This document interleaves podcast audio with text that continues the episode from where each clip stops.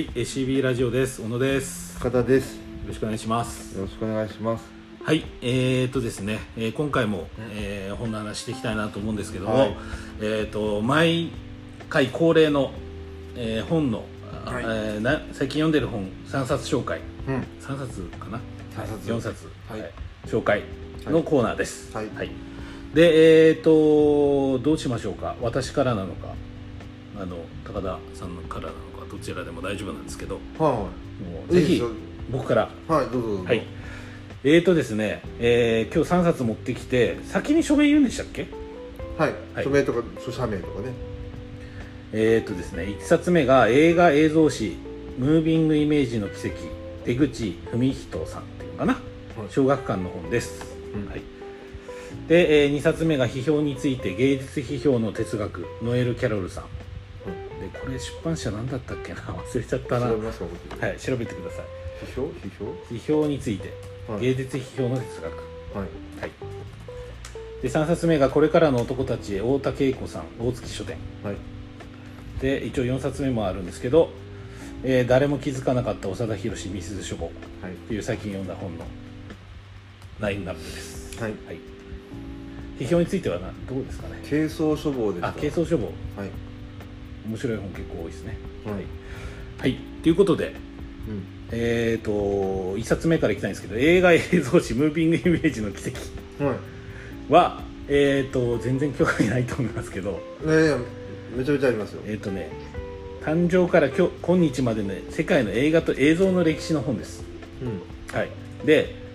えー、リュミエール兄弟っていう人がいて、うんえー、シネマトグラフっていうところから動く映像っていうのが始まって。だいたいそれがせんはっぴゃくきゅうじゅうごねんぐらいなんですよ。はい、なんで今で、えー、何年ぐらいですか？ひゃくにじゅうごねんぐらいですか？はい、ひゃくにじゅうごねんぐらい経ってひゃくじゅうねんぐらい。うん？あ、これはね、あのにせんよねんに出た本なんですよ。にせんごねんかな？うん、なんでひゃくじゅうねんになってる。うん、はい。はい。まあひゃくさんじゅうねん近く、はいうん、映画の歴史がある、あるんですけども、うん、えっと何ですかね、映画の誕生から今までみたいな形で全部ちょっと振り返ってる本なんですね。うん、なのであの僕なんかあの歴史とか知るのが好きなんで、うん、例えばこういうところから始まってこういうことが起きてだから今こうなってるんですみたいな話が好きなんですよ。うん、で映画も、えー、漏れずにそういう話なので、はいえー、スープということです。はい、はい、はいとしか言いようがないですよね。そうですよね。なんか最初の映画っていうのはあれなんですよね。記者がこう向かってくるみたいなワンカットシーン、ワンカット映画みたいな形が多かったんですよ。はいはいはい、で、それがフィルムをつなげるっていう技術が生まれていって、えーと、フィルムをつなげると例えば記者が、えー、向かってきたシーンから、えーと、ホームで待ってるシーンみたいなことにつなげられると。ああ、そういうことね。フィルムをつなげる、ね、フィルムを、はい、技術的につなげる、場面場面をつなげていけるようになった。だから昔はじゅうごふんぐらいのワンカットの映画、うん、映画と言われるものがあった、はい、でそこからつなげるっていうことができるようになって、えー、いわゆるストーリーテリングが生まれたっていう、うん、なんで物語が生じるじゃないですか、うん、駅あの列車が来て、うん、ホームで女性が待ってるみたいなことがあると、あ、なんで女性が待ってるんだろうとかっていう物語が語れるようになったとか、あとは無声映画から陶器になって、無声映画のさんじゅうねんだいぐらいまで無声映画で、うん、そもそもあの映画っていうのは、えーと、どういうものなのかっていうのを認識するにもなんかすごく役立ったというか、うん、そもそもあの陶器じゃないんで、うん、その動きで何してるかっていうのを読み解かなきゃいけない。ああ、音がないからだことね。そうですそうです、はい、なんで、えっと、昨今言われてるようなその説明、あの映画を早送りする人たちっていう新書にも書いてありますけど、うんはい、説明ってなんで必要なんだろうと。映画自体がそもそも無声映画なんで、はい、説明っていうのはなかったじゃないですか。そうですね、説明のしようがなかったです、ね、動いてることを、文脈を読み取るっていうのがもう、うん、最初の段階から組み込まれてるもんなんで、うん、うんと映画っていうのはそういうもんなんだっていう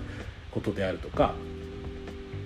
あとはその陶器になったり、あとはカラーになることで、あのー、すごく変わったっていうのがあって、例えばその 血, 血が出ますっていうのって、うん、白黒画面だとわからない、うん、まあ黒だね、うん、黒だから、うん、血なのか液体なのか、うん、だから刺されたっていうシーンを入れないと、ああなるほど、ナイフが見えて刺されたっていうシーンを入れないと血が出たんだって文脈が分かんないんですよ、はい、でそれがカラーになることによって最初から血が出てるっていうのは、はい、刺されたんだっていうのはそれだけで説明できるとか、はい、いうことで、なんかそういうさんじゅうねんよんじゅうねんだい、はい、せんきゅうひゃくさんじゅうねんよんじゅうねんだいにそういう形式とかが結構定式化していって、えー、とたんだと、うん、なるほど、はい、でその後やっぱりさんじゅうねんだいよんじゅうねんだいまでが黄金期なんですよ、ハリウッドのせんきゅうひゃくさんじゅうねんだいよんじゅうねんだいは、はいはい、それなぜかというとハリウッド自身がその配給と興行、配給っていうのと制作っていうのは一緒だったんですよ。配給っていうか、はい、その配給と興行か、はい、その実際今でいう日本でいうと東宝映画を東宝シネマズでかけてる、はい、例えば仕組みじゃないですか今、はい、日本って、はい、それがえー、と東宝で作ったものを東宝シネマズっていうところの業態でかけちゃいけません、それ分離してくださいっていう独禁法みたいなことがあって制限されちゃったと、はい、でそれがごじゅうねんだい、はい、よんじゅうねんだいこう半かごじゅうねんだいぐらいにあって、うん、でその後ごじゅうねんだいいこうになるとテレビが出てきて、うん、で、はい、もうテレビっていう形式に取られちゃって映画がだんだんこう大衆的なものから一番なんていうんですかね、その取られちゃったってことですね、はい、うん、娯楽の王様じゃなくなっちゃったとなっていって、はい、でそれを凌駕するために対策主義になっていったと、うん、だから当時でいうと何ですかね、アラビアのロレンスとか、うん、要はすごい制作費をかけたものってテレビと の, その 差,、うん、差をつけていこうよと、はい、でそこで高騰していっちゃうことによって、えー、なんですか、あのだんだんお金がまあ言ったらそんなに儲からなくなっていく、制作費が高くなっていく、テレビには取られていくっていう時代があって、うん、えー、そのスタジオでセットを組んで撮るっていうのが当たり前だったんですけど、そういう定式が崩れていっちゃうって、うん、だから時代背景となんですかね、その作品がどういうふうに影響されていったかみたいなのがすごく載ってるですよね。でスタジオシステムってスタジオで大手映画会社が撮ってたものがだんだん手持ちカメラとかがそのフランスとかでヌーベルバーグとかつって、うん、えーと、なんですかね、もっと親密なものになっていってドキュメンタリーとの境界がなくなっていくみたいなことが起きたりしましたと、まあ、こういう感じで、はい、あの要はなんでそういう形式になっていったかとかっていうのが、はい、その社会の変化と、あとやっぱり産業的な要請みたいなもの、うん、と絡まっていったんだなっていう、はい、ことが分かってよかったっていう、はい、それが大体にせんよねんぐらいまでのものが、そうですそうです、俯瞰されている、はい、はい、これでも普段映画見ない高田さんからしたらなんそうなんだなっていう、そうですよねでもあの形式が変わる時っていうのはすごく面白いなと思ってて、うん、形式が変わる時にアート化するっていうのがあって、うん、えーと、なんだっけ、絵画が写真になった時に、うん、絵画が大衆的なものからちょっと高尚なものに変わった、アートになった、はい、まあ、大衆っていうかもう絵画って描かれてた人が貴族とかそういう人しかできなかったんですけども、うん、で絵画が写真になって、写真が今度映画になった時に写真がちょっとアートにアート的なものになっていくとか、うん、で形式が変わる時に激変が起きるっていうのが結構あって、うん、それが面白いなと思って、うん、だから文学とかに な, なったっていうのは誰がしたんですか？ならなんですかね、その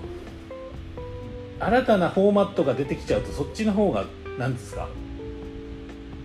なんていうんだろうな、大衆が大人の趣味みたくなってくるじゃないですか、ジャズとかって、はいはい、ジャズって、はい、大衆若者が聞くもんじゃなくて、はい、そうするとあの古くなるっていうか。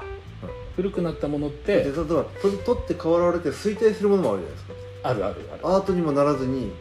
消えていくものも。でも一応あれですよね。さっきの絵画のメタファーで言うと、あのずっと言ったら映像っていうところで禁じ性があるじゃないですか、うん、だからそこがでも差し上げるからいいわいらんわってなるんですよ。そうそうそう、なる可能性もあるわけでしょ、うんうん、もう誰にも見向きもされない、アートにもならない。だからそこであの写実主義みたいなものが変わるわけですよ。そのアートになってったっていうのは誰かが内側からじゃあもうこれアートっていうふうに位置づけにするしか俺らいる場所なくなっちゃうから、あ、そうですね、そういうこと、アートっていうことにしてがねってしてなってったとか、例えばすごい分かりやすい例で言うとめちゃくちゃ写実的に描いてた 絵, 絵があったとするじゃないですか、はい、写真以降って、はい、絵画にそういうすごくリアリスティックなもの、はいリアリスティックな表現っていうのがなくなっていくっていうことはあったと思うんですよね、うん、だからそこで違うものに変化しなきゃいけない、はい、違う価値を埋めなくちゃいけないみたいな、そっち路線じゃない方行こう。そうです、そうです、はい、だからそういう感じですかね。でアートになってったんですね。なってったっていう、もしくはアート的なもののみが後世にも残ってるようになったってことですか。かもしれないですね。中途半端なものが消えてったってことですか。まあ絵画とし絵画ってでも結構限定された人が描いてたんですかね、もしかすると。ああ、まあなんでパトロンいてみたいな、パトロンいてみたいな、そうそうそうそう、うん、だからなんかそういうあの形式の変化がもたらすものって面白いなと思って、うん、だからテレビがそのテレビで一番生きる形式、うん、例えば何ですかね、シットコムみたいなとか、うん、映画にはならないけどさんじゅっぷんでコメディやるとか、うん、そういうのになってくて映画を逆張りしていくっていうか、うん、そういうのはあってあるんだろうなと思ってるし、例えば今あの シーディー とかがなくなって配信時代になると、うん、えーとサビが最初にある、例えばじゅうごびょう以上とかさんじゅうびょう以上聞かれたらいっきょくって見なされるから、うん、その形式に合わせて、えーと先にサビを、うん、ああのイントロが長い曲がなくなるっていうこととかあって、だから意外にその産業の要請とか形式が変わることによって、技術の進化とかで変わることによって作品にも影響、ほん、普遍的なものって作品って思われるけど、形式の変化とか社会の変化によってすごく影響されるっていうのは、あの思っていて、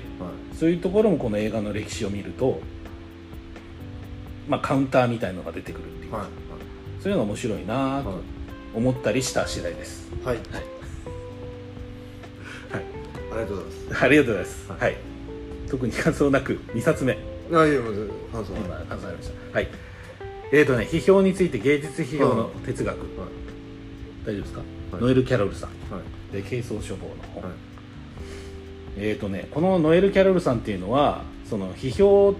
批評ってなんだろうなとか最近思うようになってて、うん、えー、批評って何ですか？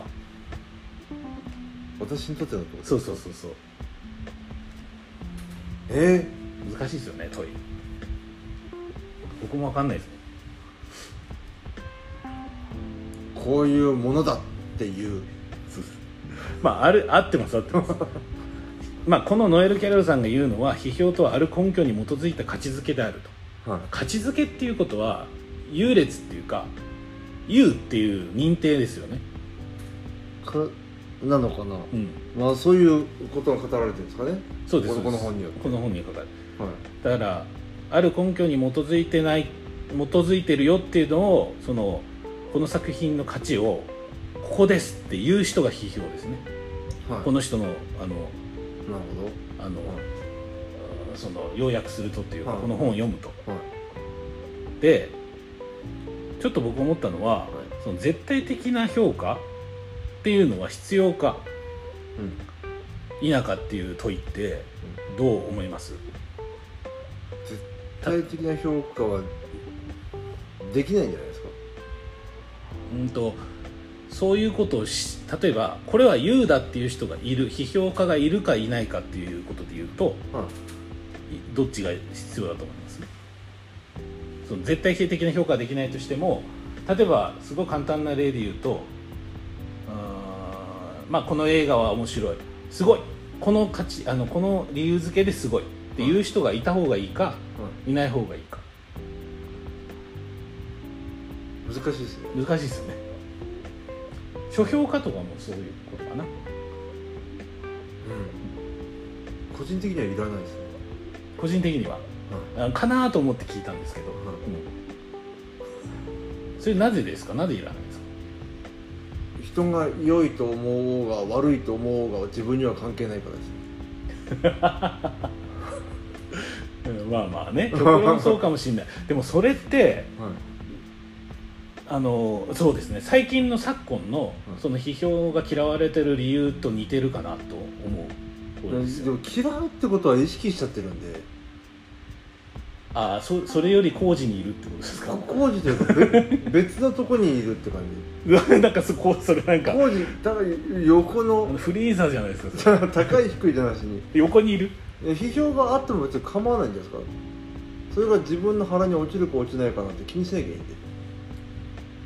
いんで、いや腹に落ちるか落ちないかはやっぱでもそれ読んだものが腹に落ちる時もあるってことですか。じゃあ ど, どんな世の中でどんなにボロカスに言われてる例えば本でも、うん、でも自分にとっていい話だと思えば、いや世の中とは言ってません。あの批評家っていうものです。あらゆる批評家に全否定されている物語があったとしても、うんうん、自分が素晴らしい話だと思えばそれでいいんじゃないですかって思う、うん、なるほど、はい、なるほどね。でもそっちの方が多分今の世の中の雰囲気を捉えてるような気がしますね。高田さんの方が優勢というか、うん、の方が多いかなって思う。別にそれがこうあの批評家が腐してたからちょっとこの本自分の見た目が変わっちゃったなってことはないってことです。あの、ね、あの腐してるっていうのがその主そのど う, どういう視点で腐してるかが大事なんです。否定していたからだからどういう視点で否定してたかしていたかが大事かなと思うんですよね。僕はどんな否定をされてても関係ないって感じそうだよね、まあまあ、別にそれを覆す気はないんですけど、はい、僕の考え、まあ、考えというか、はい、ここで思ってることとしては、はい、僕はその批評的な本を読むのも好きだし、あそれ面白いと思います、えー、あのそうそうで読むの好きだし、うん、ど批評家がいてくれた方がいいなと思ってるタイプなんですよ、うん、いてもいいと思いますよ。で、多分この批評家っていう人と 作, 作家と、まあ、僕らの言う書き読み手っていうのが、はい、やっぱりこう三に三に一体となってる文化っていうのが好きなので、はい、ほうほう例えばオーディエンスと作家だけっていうのも依存関係になるんで、うん、だから何ですかね、そう好きだからいいじゃんっていうのは当然あると思うんですけど、うん、でもなんかこう何ですかね、その、その作品の価値みたいなものを定義づけるっていうことが多分僕は好きなのかもしれない、うん、例えばケンドリック・ラマーのアルバムってこういう今、えー、状況において出てきたよねみたいなことを聞くことが大好きなんで、いや確かにそれはすごく腑に落ちるし、うん、あそういう見方は僕はできてなかったなって気づかされるっていうのがあって、で批評家っていうのがすごい僕は、はい、あの批評を見るのが好き、うん、かな、うん、でよく言うのが優劣なんて個人の自由じゃないかと、うんはい、俺がいいと思ったらいいんだよとか俺が悪いと思ったら悪いんだよ、うん、っていうことですよね言ってるのは。どんな批評が、まあ、どんなエビデンスを持って理由付けをつけたとしても、うん、俺はいいと思わないんだから思わないんだってことじゃないですか。さっき言ってた、はあはあ、ですよね。そうですそうです。でこの人がそのノエル・キャロルさんもそういう反論のが多いから、うんうん、えーと、じゃあ優劣つけてないつけるの意味ないよねっていうふうに言うけど、例えばじゃあバッハとベートーベン、うん、どっちが優あの優ですかっていうふうに 聞,、うん、聞かれたら。なんて答えます。どういう基準で決めるんですかって聞きます。どういう基準？はい、自分が思うでいいです。じゃあ優劣ないです。ないないですよね。例えば、うん、そのバッハもあのすごい、はい、例えばベートーベンもすごいって、うん、思ってるクラシックファンって多いと思うんですよ。はい、思わないのかな。バッハダメだって思ってる人いるかもしれない。わかんない。僕クラシックに詳しくない。好みの問題ですよね。いやまあじゃあすごいっていうのは。じゃあバッハが本当に嫌いかもしれないけど、うん、すごくないわけじゃないっていうとこ聞いてないですか。例えば、えっと、ミッド、ミッドサマーっていう映画があって、うん、アリアスターっていう監督がいるんだけど、この映画は好きじゃないけど、はい、すごいなっていうのは分かるみたいなっていう感覚があるんですよね、うん、映像の表現として、うん、ただそこの主題とか書かれ方がきあんまりちょっと苦手っていうのはあっても、そのすごいなこの映像表現はとかっていうのもあるんですよ。そういうのはないですか。映画の例えだとちょっときついです。わかんないかまあとにかく、はい、そのこの人が言うには、はい、バッタとベートーベンってどっちもいい偉大だよねって思ってる時点で、はい、優劣があるじゃんってことを言ってて、あ、その他とはそうですそうです、うん、だからビートルズとストーンズどっちがすごいって言ってるようなもんで、うんうん、どっちもすごいっすよねっていう認知はあるんじゃないかってこの人は仮説立ててて、おうおうおう、うんうん、でもそっちその後は好き嫌いでしょ、はい、ビートルズそのどっちもすごいけど、はい、ビートルズの方が私は好きってなるけど、うん、どっちかどっちかがなんかなんつうんですかね、こう劣ってるっていうかわけじゃない、はい、じゃないですか、じゃないかわかんないけど、ストーンズビートルズ 今, 今の文脈で飲み込みきれないところは、うん、バッハかベートーベンどっちがすごいって聞かれたからどっちでもないってことになるんだけど、うん、そもそも全音楽家がどれも一列に並んでるので、僕の中で、ああ僕の中ではね、はいはい、うん、全てが好みでしょってだけなので、うん、あのそもそもバッハとベートーベンをピックアップしてないんですね、自分の中で、あ、うんうん、なるほど、まあちょっとあのその世界を知らないとちょっとこの話は通じないかもしれない、そう例えばバッハとベートーベン好きなクラシックファンっていうのに通じるかもしれないし、ロック好きでビートルズとそのストーンズどっちも好きっていう、どっちもすごいと思ってる人に通ずる話かもしれないで、でこれこれというバンドはちょっとねっていう議論がそこにくっついてくれば、あ、対比してるじゃん、優越つけてるじゃんって議論になるなんていうのは分かるんだけど、うん、そもそもこれこれはダメじゃんって言ってないので、まあ高橋さんもね、はい、うん、なので優劣つけてませんっていう、うん、つけ、あ、だから高田さんにはちょっと適用できない話をしちゃっただからそのクラシックファンに適用した話でノエル・キャロルさんが言ってたんだけど、まあこれあの別にあの個人的な好みが悪いとかそれは間違った見方だって言ってるわけじゃなくて、うん、批評ってのはもう面白いもんだと思います。だから批評のことを存在を否定しようとも思わないって感じですね、うん、いらないとも思わないし、なくちゃ困るものとも思わないしっていう感じ、困るものっていうかより面白くさせる存在かなって思ってるのが僕の見解かな、はいはい、で僕がこの本読んですごく腑に落ちたのが、はいはい、批評っていうのはどういうものかっていうところをこう例えた時に、えー、とピントがあった眼鏡をかけさせるようなもんだと言ってて、ああなるほどと思ったんですよ、はいはい、で言ったらつまん個人の好みでしょっていうのはそのピントが、うん、合わせ方がわからない、はいはいはい、その作品のか、はい、そのその真相なのかまでたどり着いてないってところがあるじゃないですか、はいはい、いやわかんないよ、これの好み方も多分嫌だっていう人いるかもしれないけど、あ、そうかもね、まあ、僕個人として解像度を上げてくれるんですよ、そうそうそう、解像度を上げるもの、作品の解、ここに書いてるけど、はい、その作品の解像度を上げてくれる存在が批評家なのかなっていうのを書いてて、うんうんうん、確かになるほどなというふうに思ってて、はい、あの思います、はい、だからそんな絶対評価絶対評価というかその個人の好みでしょって言ったら多分その現代アートのに批評がなかったら個人の好みでしょっていうのがどこまで通用するのかなって思ってるんですよね。通用、うんうん、例えばそのうーんと例えばマーク・ロスコさんっていう抽象画の人がいるんですけど、はい、いちまいの映画なんですけどいくらすると思うんですよ。ひゃくまんぐらいですか。にじゅうろくおくなんですよ、はい、今度あと見てほしい、僕好きなんですけどマーク・ロスコさん、はい、マーク・ロスコこうさんの抽象画が何を表現してるかっていうのは、うん、一目見ただけじゃわからない。抽象画だもんね、うん、だけど、まあ、価値があるからすごいっていうよりは、うん、そこにマーク・ロスコさんの作家性があってその作家が何をしようとしてたかを知ること、うん、例えばそれが批評がそれを明らかにすることが、うん、そのマーク・ロスコさん の, その抽象画を見る目を肥やすっていうか、うん、ところがあると思うんですよね、うん、っていうのにはど う, ど, うどう思います？そこはそれすら好みじゃないですかなんかそっか好みっていうとこ、好みっていうのはまあまあそうだねいやその批評を知ってそこまで解像度が上がった状態で好みはあるかもしれない。その批その批評家の人の解釈なだけで、うん、A という人の解釈がそうなだけで、うん、B という人の解釈が違うかもしれませんよね。ああなるほどね。ただそのうんその解釈の仕方は違うけど、まあそこの優劣もこの人言われちゃうとそうかもしれないね。そうだから そ, そこがあの要はキリがないことですよねって思っちゃうんです。その作品を解釈するって作品を解釈できるのって本人しかできないんじゃないですかって思っちゃうんですよ。いやねあの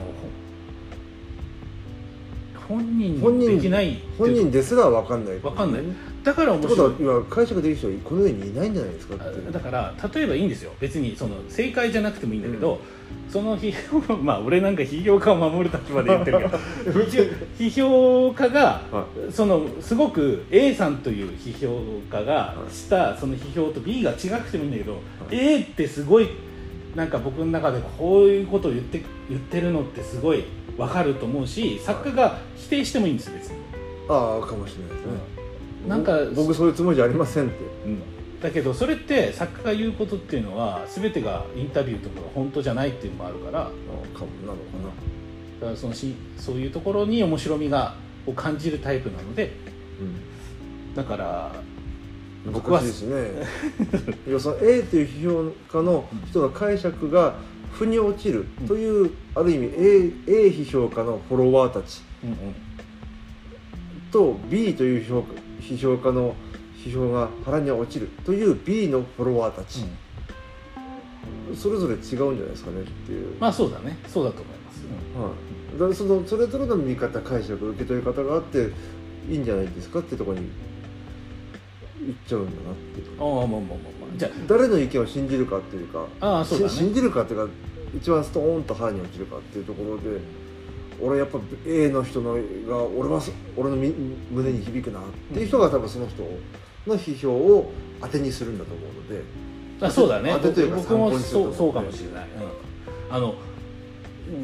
うん、自分とあまあだからそれも好みだって言われちゃうそうだけどなんか無限な気がするんですよね。だ、だからなんつうんだろうな、いや別にその考えを否定してるわけじゃないんだけども、うん、批評がなんか必要か必要じゃないかみたいなところかな、うん、僕批評があった方が面白いと面白いそうそうそうそう、はい、それだけかな、うんうん、と思います。それはでも参考にしないですよね。参考に何の参考にって話ですけどね。いや参考にっていうかこういう見方、例えば自分が大好きな本小説があって誰かの批評家が否定していた、うんうん、かといってその作品のこと嫌いにはならないので、うんうん、なんかいや、いや別にまあまあいいやそういう話になっちゃいますよね。あ、その人はそうなのね、うん、そうですだけですね。で僕は好きなんですっていう。そうですよね好みの問題だっていうことでいや高田さんの解釈はそうですよね。でもそういうことを言う人がいることは別にいいんじゃないですかっていう。でも昨今いらないって言われてますからね。あ、まあいらないまで否定する気もないですよね。いてもいいんじゃないっていう、うん、そっか。じゃあ何かこ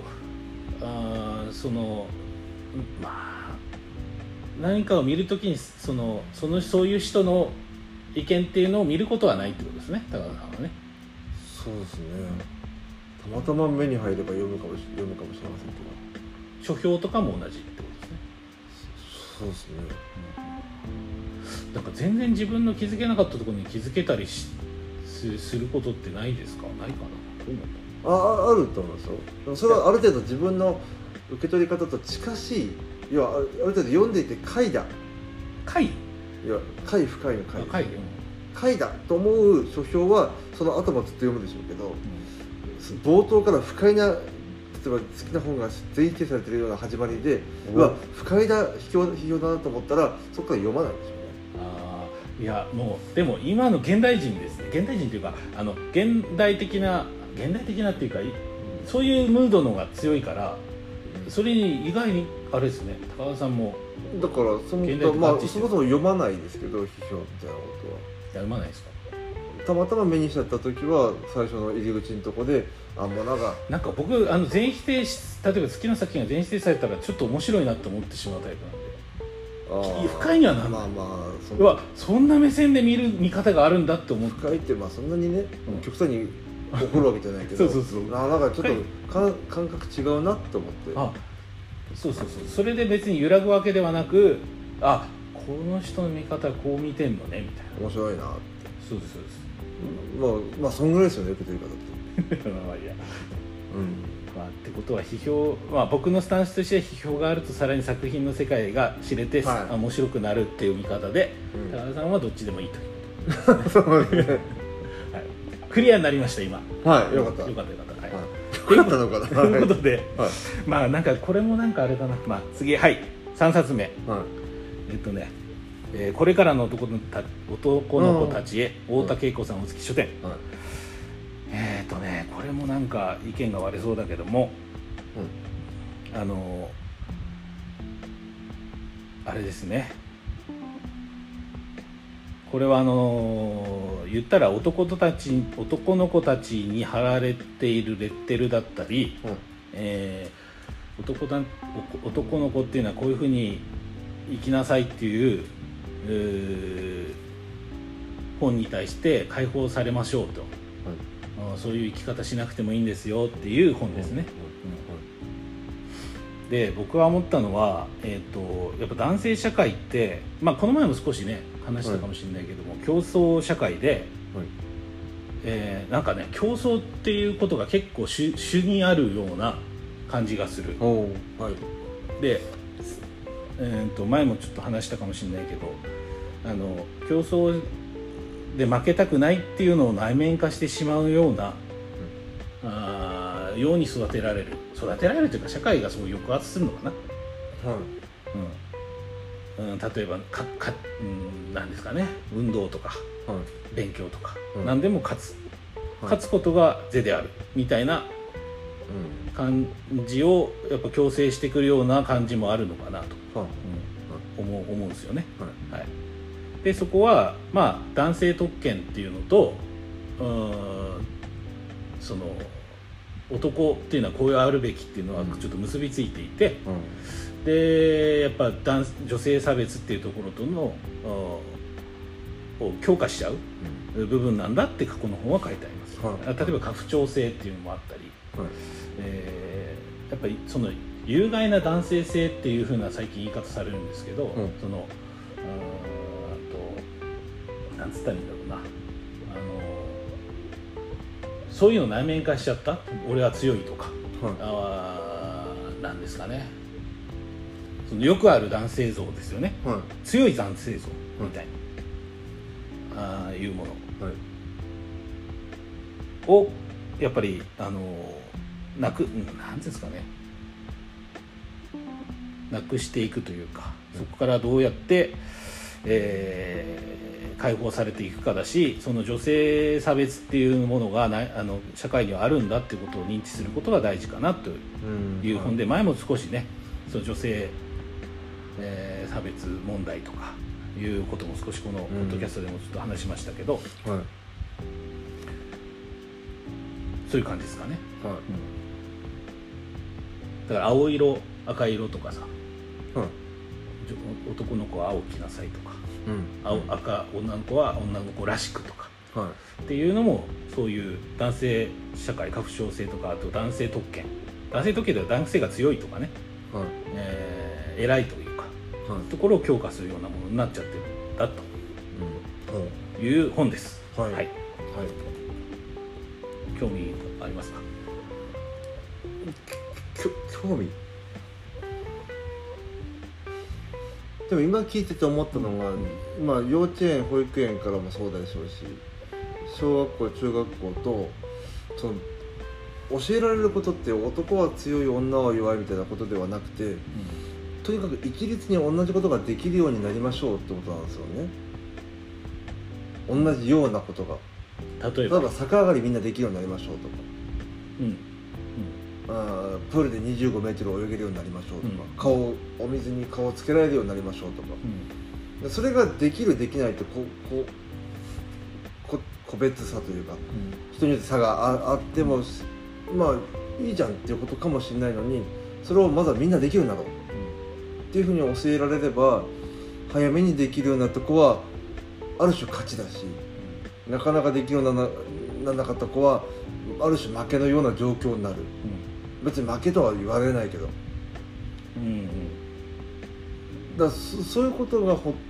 端になっているような気がしますって今聞いてて思いました、うん、別にその優劣をつけようとしてしてるんじゃなくて、同じにしようとするがゆえに個体差が出てちゃ出ちゃうから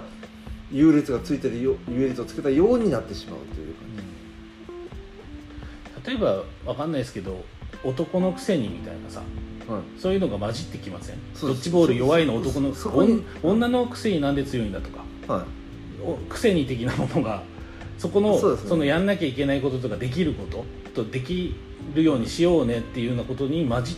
てくる。そうです、混じってくる、そ、そっちなんじゃないですかね、どっちかっていうとそのなんか混じってくるっていうか そ, そこをベースに考えられてるものっていうのは多いと思いますけどね。このそれがちょっとノイズとして出てきちゃうんじゃないかな。それはどっから混じり込んでくるのか、うん、それぞれのお家でのなんとなくある文化なのかあると思いますね、うん、どっちみちね、あのそれぞれのお家の文化の混じり合いなので、学校にせよ、幼稚園にせよ、保育園にせよ、うん、そのそれぞれのお家で育まれちゃったものが社会に出ちゃうんだと思うので、うん、それで全くゼロでいきなり学校で芽生えちゃう文化ってあんまないと思うので、うん、各お家に潜んでんじゃないですかね。そのああ そ, そうだと思いますし、あの、うん、だからだからこそ根深いんじゃないですか、うん、だ拭いされない、うん、まあ、それこそゼロさいの頃から刷り込まれちゃうから、うん、無意識に。だからやっぱりそこにこう、じゃあ男の子がピンク選んだとか、はい、例えば女性、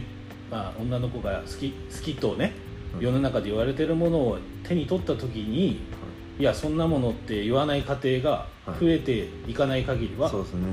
あの解消しないのかもしれないし、ただそこにきあの言ったらこのそこにちょっと問題があるなとか、はい、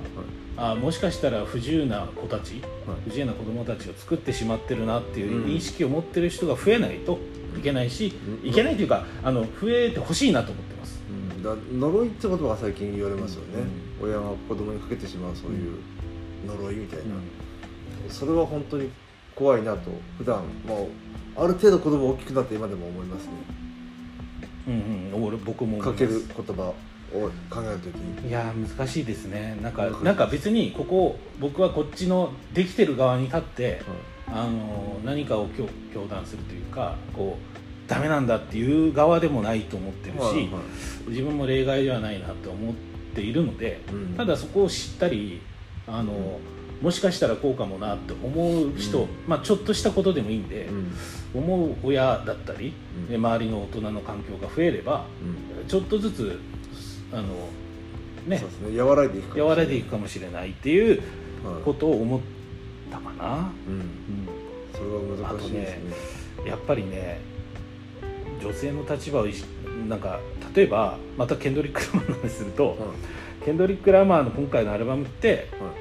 なんかエックハルト・トールっていう、まあ、書籍とか出してる、うん、言ったらセラピストみたいな人がいるんですアメリカに、うん、本も出してる、多分検索したらあるんですけど、うん、その人にセラピーを受けなさいって奥さんに言われるんですけど、うんうん、いや男強い男っていうのはセラピーなんか受けないんだというセリフも入ってて、うん、でそれは本当に言ってるんじゃなくてそのそのやり取りを聞かせることによって、うん、あのそういうことを内面化したものからどう解放されていくか、うん、そういうのを捨て去っていくかみたいな、性を売るとこだって泣いたっていいし、うん、セラピー受けたっていいんだよっていうのを受け入れるみたいな主題がそこにあるんだけども、うん、結局きゅうじゅうねんだいぐらいまでのヒップホップとかって女性蔑視ってすごいあったので、うんうん、あのやっぱそこからもうにせんにじゅうにねんになれば、うんえー、とそういう意識で倫理観でいるっていうのはどうなんだっていうのも問われるし、うん、どんどんこうなんですかねアップデートっていうか更新されていくもんになんなくちゃいけないと思ってるんで、うん、なんかそういうのも面白いなと思ったし、うんうん、そういうヒップホップみたいなすごく男性的なそう、ね、ギャングスターみたいな人が主題としてそれをやってるんですよ今。イメージはそっちですかね。銃声しか聞こえてこないですよ。そうですよ。それきゅうじゅうねんだい止まってるからだけど、うん、今そういうセンシティブなテーマを曲に持ち込むような時代になってるんですよ、うん、そのケンドリック・ラマーみたいなコンプトンっていうめちゃめちゃギャングスタみたいなことしかいない。でもあのケンドリックはグッド・キッド・マッド・シティなんで、うん、いい子ではいるんですけど、うん、ただそういうのは日常にあった人からもそういう風なことしなきゃいけないよとかなってたり、そういう、まあ、そういうイメージは強いですね、うん、きゅうじゅうねんだいで止まってるからなおさら。そうなんですよ、女性が出てくるのって悲鳴ぐらいなんですよキャーみたいなか、まあ、もちろんコーラスとかはあったにせよ出方は悲鳴ですよね、うん、そういう側に立たされてたってことがを表しちゃってるのかもしれない。そうです、そうです、くしくもそうです、そうなのかなって思いますね、うん、あとね、あのその男性女性蔑視的なものを強化する空間っていうのが、うん、あのホモソーシャル空間っていうんですよ、うん、ホモソーシャル空間っていうのは、うん、男性同士のつながりが女性蔑視の空間なんですかね、うんうん、例えばすごい簡単に言うと、あの女は可愛いなとか、うん、あの女がどうのこうのとか、うんっていうのを男性内で共有するみたいなことって多分あるじゃないですか、うん、あるっていうか、う、ね、昔本当に普通に友達で集まればさ、うん、クラスの あ, あの子かわいいねっていう話でしょ、ちょっとそういう関係だとか、はいはい、なんかそういうことを平気で共有したりとか、はいはい、あのそれけしからんことって着地なんですか、うんとけしからんことっていうか、そういうのが強化してしまう部分があるらしく、うんうん、そのならしくというか、うん、なんていうんですかね、うん、なんかそこに合わせたくない人も合わせなくちゃいけない空間もあると思うんですよ。なのかな、例えばおお一応男性としていてそこにいてもいても、うん、結局その誰々とどうだったとかさ、うん、そういう話ってなんか僕も嫌いなんで、うん、あんまり好きじゃないので、うん、なんかそういう空間で強化されていくものってある。よくアメリカの映画とかであるけど、その体育会、体育会系のこと悪く言っちゃダメだけど、そういうそのジョックスみたいな人たちの間でそういう話がされてるとか、そういうシーンがある、うん、そういうのがやっぱり、えー、女性の尊厳を傷つけたりというか、うん、やっぱり一人の人間の人権として、うん、その扱わなくなっちゃうみたいな、そのもの、ものじゃないけど、うん、っていうような側面があるらしく、だから僕がなんかね、飲み会の場が好きじゃないっていうのはなんかちょっとホモソーシャル的な空間なのかなってちょっと思って、うん、ああ、あんのかもしれないですね、うんうん、でも瞬、瞬間的にはなんかそういうことを思ってしまったりする部分もあったり、うんうん、なんかそういうのが反射的に出てきてしまうのは、うん、なんか怖いことだし自覚的になんなきゃなというふうに思った本でしたね、うんうんうんうん、難しいですね。そこから完全に離脱するのは難しそうです。そうですね、はいはい、だってもうそれでよんじゅうなんねんとかね、うん、何年とか暮らしてきたら、ね、逆にそういうのが完全にないのってどんな感じなんだろうなって想像できないぐらいの距離感がありますね。でもそういうことをあのー、書かれている本で面白かったですね、うんはい、恋バナとかできないなみたいなことですね。恋バナもいい、えーとね、恋バナはいいんですけど難しい、その境界は難しいんだけども、うん難しいね、それこそ、その修学旅行の夜の定番みたいな、そうそうそう、お前誰好きなのみたいなことがもうそれもなんか エヌジー 項目になっちゃうと、だから例えば性的ジェンダー自認が全然そういう人じゃない人がそのホモソーシャル空間に、まあ、ちょっとまた別のレイヤーですけども、はい、いた場合とかっていうのにも思い馳せないといけない時代なんじゃないですか。難しいですねそれで。いや難しいけどそこがシス男性というかそのマジョリティ側の見方なんですよ結局は。難しいですねいや難しいから今でもあるんじゃないですか、うんマジョリティじゃないとかね、全然特権なんか感じないっていう人はいると思うけど、それは自分が見えないから、うん、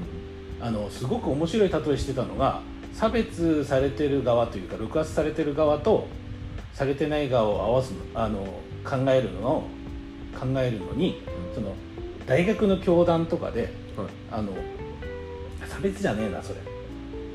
差別か、まあ、女性と男性とかで特権っていう意味ではこう段ボールを教壇に置いて、うん、ボールを一番前から後ろまでのに人並んで投げ、投げ入れると、うん、でやっぱり投げ入れて入りやすいのに前にいる人じゃないですか、うん、で後ろの人が投げても遠いから入らない、うん、っていうことを前向いてるから認知できないっていうのメタファーがあって、はい、あ、なるほど、そういうことなのかもしれない。見えないから自分は投げて入ってるけど、後ろの人が投げた時に遠いんだとか投げづらいんだとかに思う、思いもしないのかもしれないなっていうので、その教団の話はすごくなんか分かりやすかったですけどね。まあそうですね、うん、難しいですねじゃあ別に自己を弁護したいわけでもなんでもなくて、いやそれも僕もそうですから、あのこっち側に立って、いや差別はいけないとかっていう側でもない、ないって言ったらあれだけども、そういうふうなじなんか自分をこう よ, よくねふうに捉えてはいないので、うん、難しいとしか言いようがないですね、はい、そうするのがいや抵抗感があるとかそういうことじゃなくて、単純にそうでない環境に持っていくのっていうのは困難だなって思いますね。ということでいいですか。はい、困難困難どうえでも大島ブラザーズは